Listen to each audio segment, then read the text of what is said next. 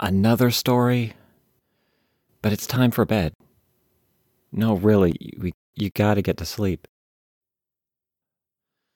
okay, but just one more story, and then you gotta go to bed. Okay? All right, which one do you want to hear? Again? But you want to hear that one every night. Okay. Here we go.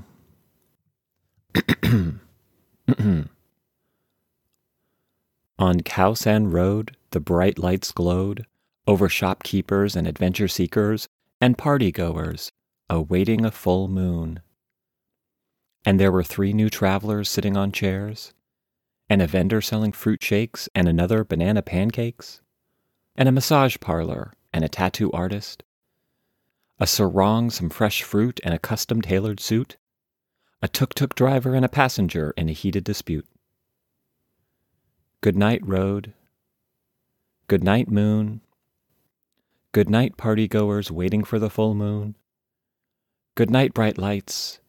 Good night, shopkeepers and adventure seekers.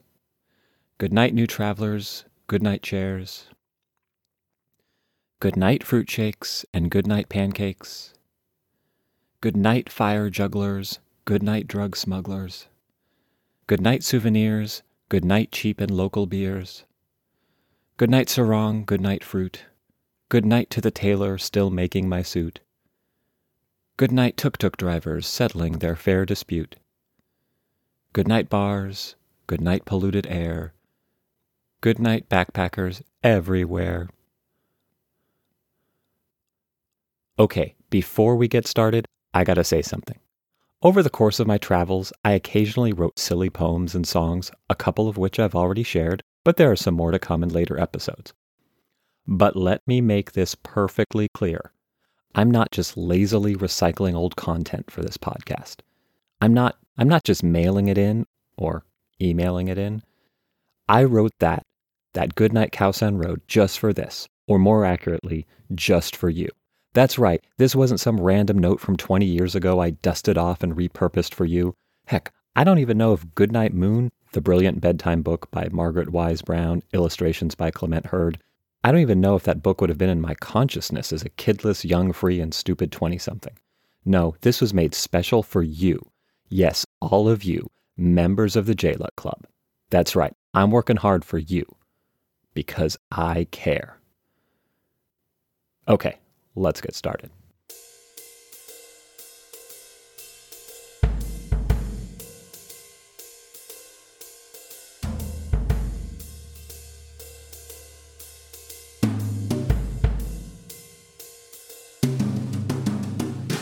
Hello again, and welcome back to this episode of The J Luck Club, presented, as always, by Honey Roasted T shirts. Honey Roasted T shirts.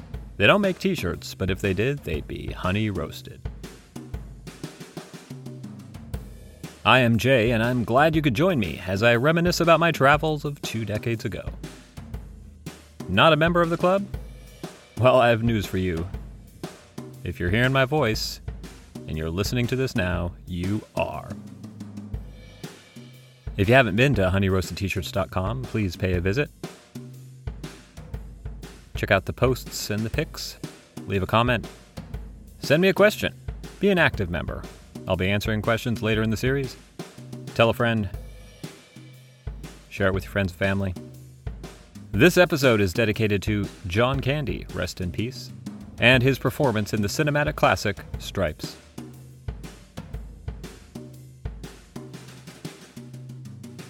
When we last left off, I had just exited Cambodia in a trip as thrilling as the entrance was a month earlier. I had safely crossed back into Thailand and hopped onto a departing bus with full hopes and an even fuller bladder.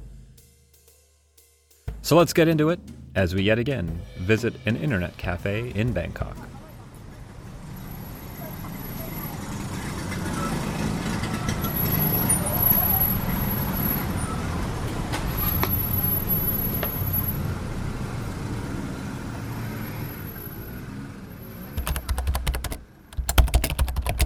Date. From Jay Schneider.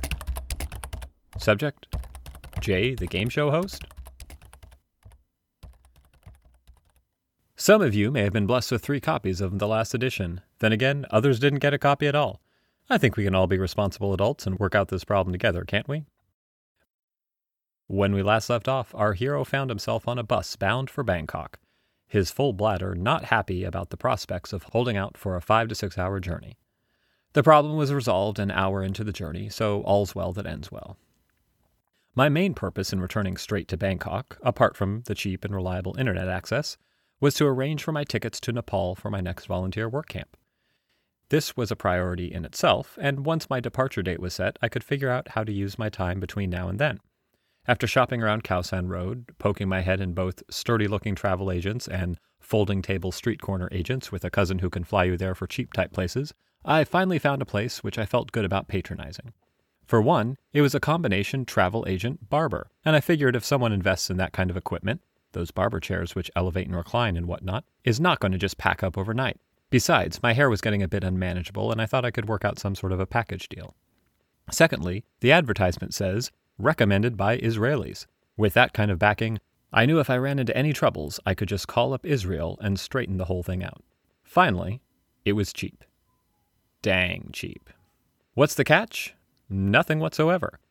There are some, in my view, bonuses with the ticket. See, it's Bangladesh Air. The name inspires confidence throughout the aviation world, I know, and I feel privileged for the opportunity. Also, the flight necessarily must go through Bangladesh. And so it happens, I've got to stay the night, hotel transport included. That's right, I'm heading to Bangladesh. With that set, I met up with a friend from Japan, another English teacher, and we headed for the island of Koh Chang and got a beachside bungalow for a week. Hiking, swimming, reading, lounging, relaxing, yada yada. We rented motorbikes, and man, was that ever fun. Motos are the transport of choice in Cambodia, so I'd become quite used to after negotiating a price, hopping on the back, enjoying the ride, and ending up where I wanted to go, most of the time. The passenger life wasn't so bad because I could just relax and enjoy the scenery. But now is my time to take the driver's seat, and hopefully not join the ranks of every fifth traveler I met who has a bandage on their person. What happened? Motorcycle accident. The bikes for rent are tiny Japanese 100cc models with automatic clutch. You have to shift, but you don't have to worry about the clutch. I'll get back to this a bit later. To be honest, I didn't do a whole lot of driving. What I did was more a tradition of Southeast Asia known as pothole dodging. It involves zigzagging all over the gravel roads at relatively low speeds for hours on end. Remember, these are tiny bikes designed for nice paved roads. While not as much fun as zipping up and down the paved, there were a few paved rose hills. Looking at the blue green water and palm lined beaches in the rear view mirrors, I did develop an appreciation for this almost meditative sport of pothole dodging. Most of you have heard of, if not witnessed or experienced firsthand, the sport of mud wrestling, popularized by the movie classic Stripes, in which John Candy's, rest his soul, character was proclaimed a lean, mean fighting machine prior to his victory in the ring. I was able to participate in a similar version of this wrestling on Koh Chang, the main differences being that instead of a bikini clad bombshell, my opponent was my motorcycle, and I was certainly no John Candy. As I lay under my bike, lying on my side, sinking into the soft and deep mud, I began to realize how nice mud baths must be. In spite of the fact I was attempting to cross a mud pit in a rather unorthodox, horizontal manner, it was rather comfortable. Those of you paying attention may remember how much I loved walking around barefoot in the muddy paths of the Children's Center in Cambodia. I was a little worried as to whether my clothes would be sparkling white again, but to the victor goes the spoils. So, apart from the various diversions the island had to offer, an isolated, relaxed environment such as Koh Chang allows one to reflect upon one's life, escape the stresses of daily life, and think about the future. After thinking carefully about the difficult questions we all must face one time or another banana shake or pineapple shake? I came up with some answers. Mixed fruit shake. And my quick analysis of the current state is simple life is good. And so, with that, I decided I was ready to move on. And I looked forward to the future. Kathmandu. Random notes on missing Japan. My mind often wanders back to Japan, though with the number of Japanese travelers I run into everywhere, it hardly feels like I've left. And similar to the phenomenon which some amputees experience feeling in their lost limb, I sometimes am convinced I feel the vibration of my cell phone, but when I reach for it, it's not there. On my future job, I'm not sure what kind of job I'll have upon returning to the States. Fortunately, my travels and volunteering are providing a great opportunity to try out and get a feel for various occupations. See, when entering a country, and sometimes registering at a guest house, there's a line on the form to list one's job. This gives me a great chance to see how I like different fields. In Cambodia, I was a salesman. In Thailand, a politician. In Nepal, I'm thinking either poet or game show host. I'll let you know.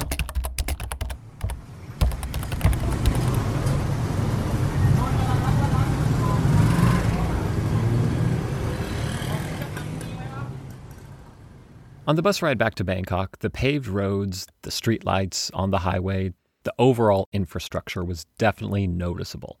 As I mentioned in my email, it felt like I had arrived in the most advanced civilization on Earth. My return to Khao San Road also felt like a return home. I'd only been gone a month, but I felt I had experienced so much in that time. I'd grown and changed, and my world had grown and changed too. Sometimes returning to a familiar place, but with different eyes in mind, can be a good measure of how you've evolved. Thailand will always hold a special place in my heart. Certainly, it's a beautiful country and a wonderful place to be, but for me, it was where I first learned to travel and started my journey as a backpacker. I had been in Japan for about five months when two American friends I had met there, Jen and Jess, and I decided to go to Thailand for our Christmas holiday. Though prior to leaving the US for Japan, I had some vague notion I would try to travel to other countries on that side of the world. This trip to Thailand was my first actual foray into travel beyond Japan. We were all excited for our adventure, but we had no idea what we were doing. Or, more accurately, I had no idea what I was doing. Though we all had pored over our Southeast Asia on a shoestring, lonely planet in the weeks leading up to the trip, I was also just taking a leap of faith, knowing it would all be new and all an adventure. And it was an amazing trip. We had an unbelievable time.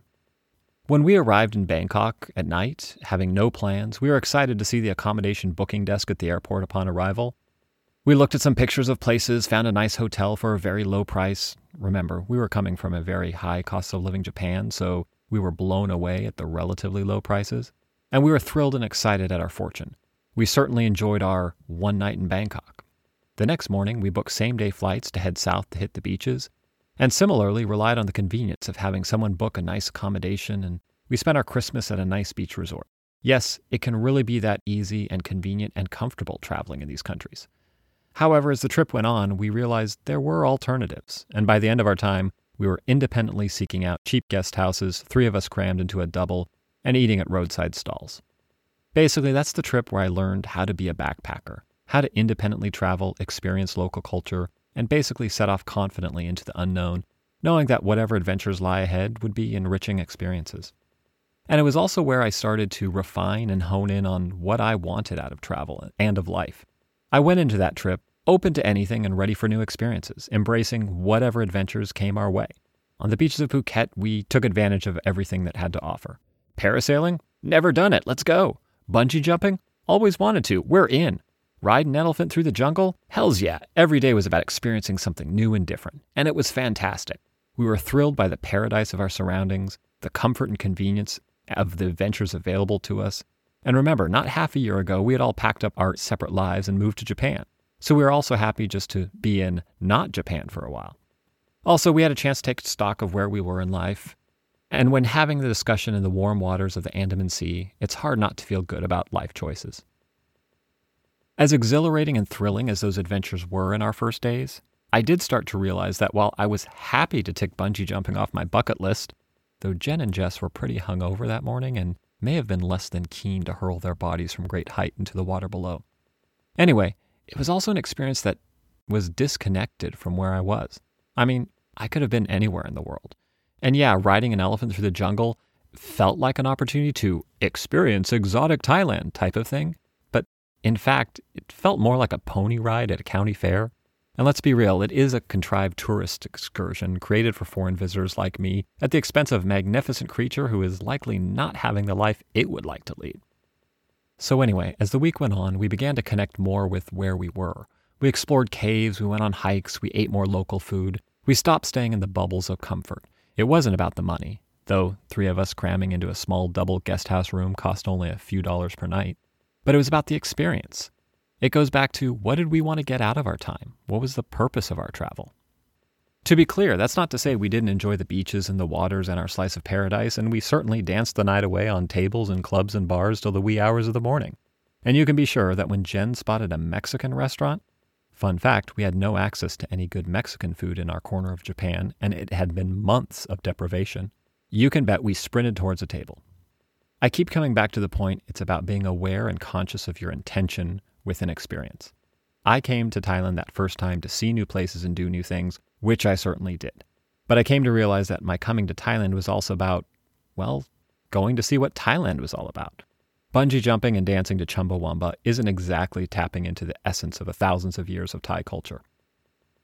Anyway, Thailand is a great place to travel, but also because of my attachment and familiarity with it, I planned for it to be my home base. Before I set out on my trip, I had a feeling that if things got rough or if I ran into problems, I could always just head back to Thailand and I'd be okay. In spite of the fact I was loving the adventure of new places and new experiences, returning to Khao San Road after a month in Cambodia was comforting. It's like seeing an old friend. Additionally, a Family Mart had opened up since I was last in town. This is a popular convenience store chain I frequented in Japan. And the number of Japanese travelers was greater than when I had last been there, so, having all sorts of fond memories, not just of Thailand, but of Japan as well. So, I told you about my balance between convenience and wanting to be a rugged, individualistic traveler. I'm a backpacker, I can do it all on my own. For those of you who listened to my journal extras in a previous episode, you may remember I proudly navigated the local bus system to get to the Cambodian embassy in Bangkok so I could apply for a visa on my own. I wasn't going to be a lazy tourist who paid someone else to do something that I could easily do on my own. So I trekked my way to the embassy, made it there at 1 p.m. on a Thursday, where I learned the visa applications were only accepted in the mornings and took two business days to process. That would mean I wouldn't get my visa until Monday or Tuesday. I made my way back to Khao San Road, found a travel agent, and I had my visa in hand by 6 p.m. the same day. The day before, I had scouted out some travel insurance providers since I was completely uninsured and figured I should get myself covered in case I ended up in a helicopter evac situation in the Himalayan mountains. I had researched two places in Bangkok, navigated my way through the public transport and busy streets my first day in Bangkok, only to find one place closed and the other no longer provided insurance. Returning to Khao San Road defeated, and considering just taking the risk of going without, I saw a sign on the window of a travel agent two doors down from my guest house which read Traveler's Insurance. So, yeah, there's a practicality and convenience, and Khao San Road certainly provided that. As time went on, I realized that sometimes it's good to pay for those conveniences, especially when it saves time or hassle and allows you to put energies towards other life activities. But it's always good to make sure I'm not insulating myself from, well, life. I often rode the local bus not because of the insanely cheap prices, but because it added to the experience. I got to see slices of life I would otherwise miss out on if I was sitting in an air conditioned bus filled with German holiday goers. No offense to the Germans, so, Bangkok was exciting on my first visit, and on this journey, I knew it would be a practical place of comfort. But honestly, it was in this portion of my trip I really began to appreciate Bangkok. What I mean is that I would sometimes joke about how Bangkok was a polluted Southeast Asian city, and apart from seeing the canals and the sights, it's best to get out as quickly as possible. And given at the end of a day of flip flopping my way through the city, my feet were completely black, it would be a good conclusion. But the more time I spent in Bangkok, the more I explored other areas of the city. I found parks in which to write in my journal or people watch, and markets to explore and alleyways to get lost in. It reminded me that not just with Bangkok, but any place you go, there, there are wonders and there are places to appreciate. I'll read from my journal for a moment because I actually found this note August 30th. So, what's the plan for today? A little food, and I'm off. My plan is to cruise Chinatown, but also investigate the boat taxis of Bangkok. I realize I've been dissing this place a bit. If I'm going to be passing through so much, I should explore it and appreciate it. And let me just say that is exactly what I did. I, I did really find places to love in Bangkok. And my advice when you go to Bangkok, absolutely take the boat taxis, uh, the taxi ferries.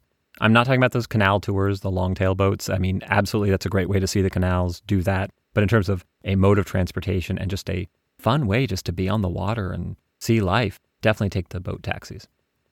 I suppose I should say more about the barber travel agent that was trusted by Israelis. So, on the road, there were many common traveler profiles and types. Of course, everyone's an individual and has their own reasons for travel. And if they don't have a reason for travel, they really need to listen to my rants on knowing your purpose. But in a general sense, there are lots of traveler profiles or traditions. Much like the stereotype of the American student who spends a summer in Europe using a Eurail pass to go to new cities every day. There are similar profiles in Southeast Asia. The British kids on their gap year, or Commonwealth citizens working their way to Australia. Young 20 something Japanese kids who are doing their rite of passage travel. Israelis who had just finished their military service. And wait, that reminds me, I ran into Ina. Like my segue there? Yes, so I ran into Ina on the streets of Bangkok. You remember Ina as featured in episode 2, Amazing Pickup Truck Ride in Cambodia? At this point, it had been about five weeks since we had parted in Siem Reap, and it was great to run into her, grab a drink, and catch up. Whereas I was preparing to leave for Nepal, she had just returned from Nepal, and she told me about her trekking experience in the Annapurna Mountains and actually highly recommended it. Spoiler alert, stay tuned, I end up doing that trek as well. She told me that the British guys had gone to the firing range outside of Phnom Penh and they'd been thrilled by it, but Ina, just out of two years of military service in Israel, seemed thoroughly unimpressed. Anyway, much like returning to Bangkok was a great way to check in and mark progress, running into Ina and catching up with her was also a great check in. This happened a lot on the backpacker trail, bumping into somebody you'd seen weeks before in some other country. The new places and adventures, familiar faces and places also help put things in perspective. I won't leave you with a story today. I already told you about the motorcycle mud wrestling in the email. And though I could tell you about the hours I spent racing that motorcycle on the paved roads that Koh Chang did have, wind whipping through the hair of my helmetless covered head, enjoying the view of the ocean as I raced up winding beachside hills while trying to make sure I didn't melt my flip flops on the exhaust pipe, because man, I definitely pushed that motorcycle to its limits and beyond, and I had a blast doing it. But the reality was that the island only had about a mile and a half of paved road, just enough to get from the boat docks to the small beach village. So it was really just me speeding back and forth for hours with a goofy smile on my face, racing fast and loving life. So I'll end instead with a few thoughts on choices. In my email, I joked about how when your biggest decisions in life are trying to decide which flavor of fruit shake to get, life is good. The quick sentiment being that it's good to have choices. Well, I think it's more accurate to say that we all have choices, or more to the point, we always have choices. Sometimes we tell ourselves we don't have a choice, or we feel stuck in a situation, or that we have passively just have to take what life gives us. But it's much more empowering to realize that we do have choices. It's just that those choices have a cost. And I don't necessarily mean monetary. And absolutely, sometimes the cost is generally too much or the sacrifice too great. Sure, you could quit your high paying executive job and become a poet, but that may mean having to sell your home and not send your kids to college. So I'm not saying that you will always be able to make the choices you want. Sometimes you truly cannot afford it, and it's just not possible. But many times we don't see the choices we do have in our lives, and it makes us feel powerless and passive, or sometimes puts an artificial barrier and keeps us from living the life we want. So we do have choices and it's better to be aware that you are actively making choices. However, and this is the state I was in 20 years ago, sometimes you're in a situation where you have choices and the cost is quite affordable and hardly a factor in your decision making at all. While I'd love to accept the narrative that others tried to put on me at the time about how brave and heroic I was for venturing off into the world on my own, the fact is at the time, I had no job, no kids to support, I had no life in progress.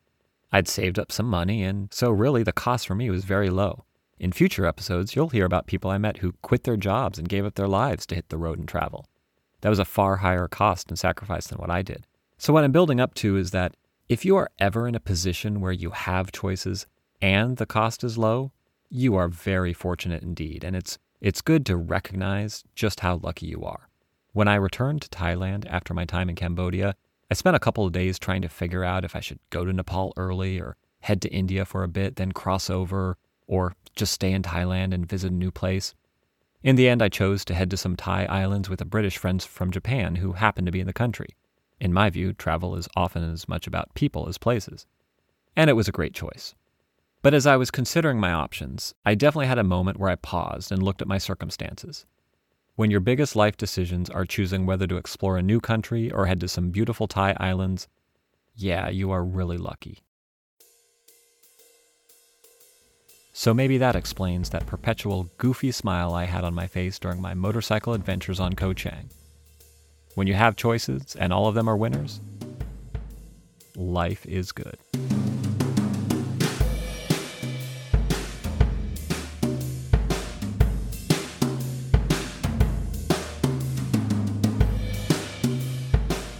For post Moto Mud wrestling pics, check out honeyroastedtshirts.com. Remember, you can subscribe to this podcast wherever you get your podcasts. Are you a member of the J Luck Club? Would you like to be? Well, visit honeyroastedtshirts.com. Check out more. If you listen to this podcast, or if you've read the emails or visited the blog, maybe if you've heard me tell that story about the time in Jodhpur when I got hit on by a large motorcycle riding Indian dude on two completely separate occasions. Well, you just might be a member of the J Luck Club.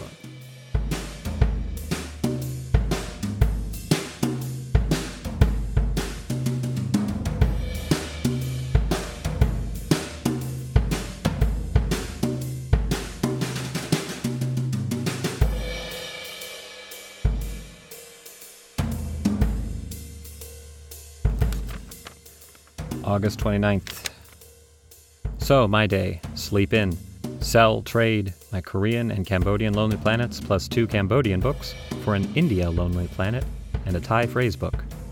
Then sit down and figure out what the heck to do.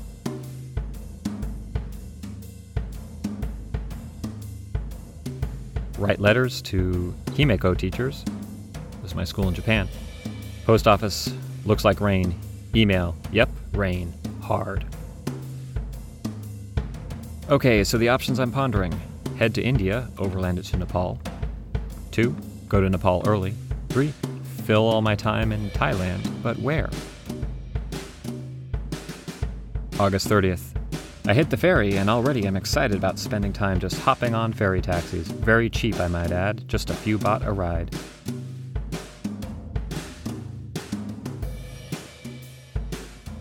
Chinatown super cool. Dark alleyways, vendors of all sorts, crowded, alive. Again, I'm liberated by the fact I needn't buy anything now. Lots of temptations, however. I wish I needed to buy stuff in bulk. Back to Khaosan Road, spring rolls, read, wander. Investigate Nepal tickets. Guest house thin walls. Girls talking about how many guys they've snogged. A loving couple. Some couple in an argument at 3:30 in the morning.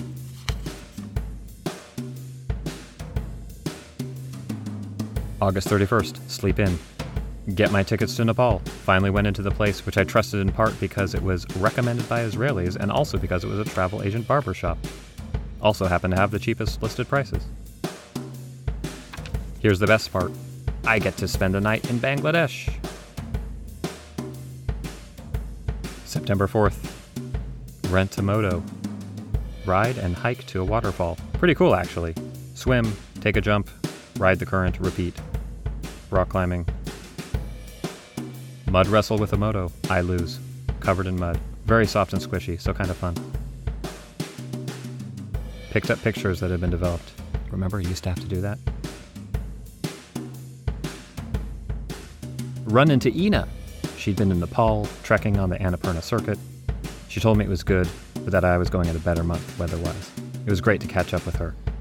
Yep, the others did go to the shooting range in Phnom Penh. Offered sexual favors as I strolled by Patpong. No thanks. I've got pictures to sort. Ah, that's enough. Thank you for staying tuned. None of this will be on the exam.